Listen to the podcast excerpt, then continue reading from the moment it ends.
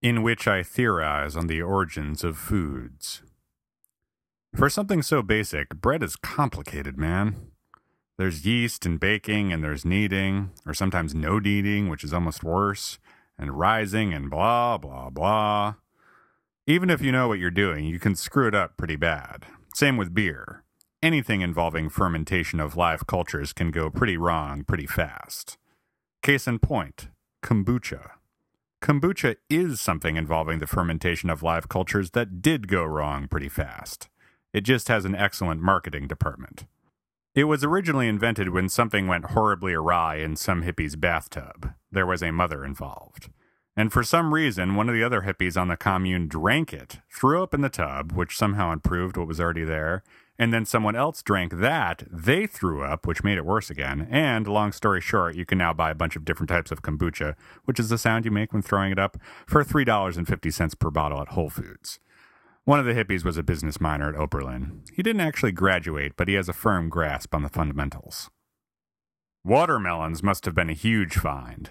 Imagine the first guy to figure those out. He stumbled upon a patch of wild watermelons on a nice summer day and decided, I'm going to crack one of these suckers open and see what's inside. Could be hornets, could be gold doubloons. Let's roll these dice. One machete, and two minutes later, he was eating the most delicious, refreshing thing he'd ever eaten in his life. Sure, it wasn't seedless, yet, but conquistadors can't be choosers. Nachos, true story, are actually Japanese. I'll tell you an interesting story about panini sandwiches. While the panini press is now the standard means of creating a panini sandwich, that wasn't always the case. You see, the panini was actually just a regular non pressed run of the mill sandwich until World War II. During the war, the Germans found their U boats, submarines, no relation to the sandwich, doing very well in the war against the Allies. But, since the Germans were German, they were always trying to make them more efficient. They decided if their boats could carry more supplies, they wouldn't have to return to port as frequently and could have longer missions. And the easiest way to do this was to stock more food on the U boat. You can see where this is going. From that point on, before departing on a mission, a U boat's chef would make a bunch of sandwiches, line them up on the ground, and then a German tank would drive over the sandwiches. This was known as Panzernini Vesperot Baguette Versbauschenstein, later shortened simply to Panini, and then later further shortened to Nini, but then re-lengthened to Panini, as Germans are notoriously uncomfortable with words that are shorter than six letters. The German panini bread, by the way, is amazing. Oder wie der Deutsche sagt, das Panini-Brot mehr wie Unglaublichkeit-Brot, ja, bin ich richtig oder nicht? Moving on, who thought milk was a good idea? I mean, don't get me wrong, it is a good idea. It's delicious. But who thought, I'm going to squeeze the little hangy nipply things on that cow over there in an alternating fashion until a watery whitish liquid comes out, and then I'm going to drink it? Well, actually, the first guy who thought of that was Seamus O'Shannery, and he tried that and got kicked in the head by the cow and died. But the second guy, Manus McGillicuddy, well, he, he got kicked in the head and died too because he was a few towns over from Seamus and word traveled a little slower back then since we didn't have email. But the third guy, Steve, I think was his name, he pulled it off. Steve wiggled those dangly nipples and lived the dream. And the dream was warm and gross. And he got tuberculosis and died shortly thereafter. Pasteurization wouldn't be invented for some time. But it was a step in the right direction. The milk drinking, I mean, not the dying of tuberculosis.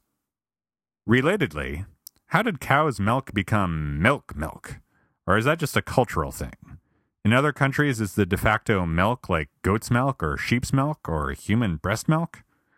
Anyway, cheese seems like a no brainer from milk.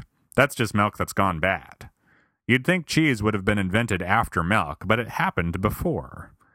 You see, after Seamus got kicked in the head, the milk he did manage to get out of Bessie just sat there and curdled into cheese. So, for a long while there, people thought cows shat cheese. But they don't. They shit shit. Don't eat cow pies, kids. They are neither pies nor cheese. Mushrooms were probably an act of desperation. Some injured caveman on his last legs was all, leave me behind, after being attacked by a velociraptor because humans and dinosaurs totally coexisted. And his fellow caveman friend was like, uh, okay, and left. And he was all, You're not actually supposed to leave when I say that. but it was too late. His friend was gone. But then, since he was still alive, he crawled to the nearest tree, and in the shadows there were some shrooms, and he was all like, well, it worked for Mario. So he ate the mushrooms, and he was totally fine. In fact, he got better. So better, he was able to get back up on his legs and walk back to the cave, at which point he walked in on his best friend making out with his cave lady friend, and he was all, dude. And his friend was like, sorry, bro.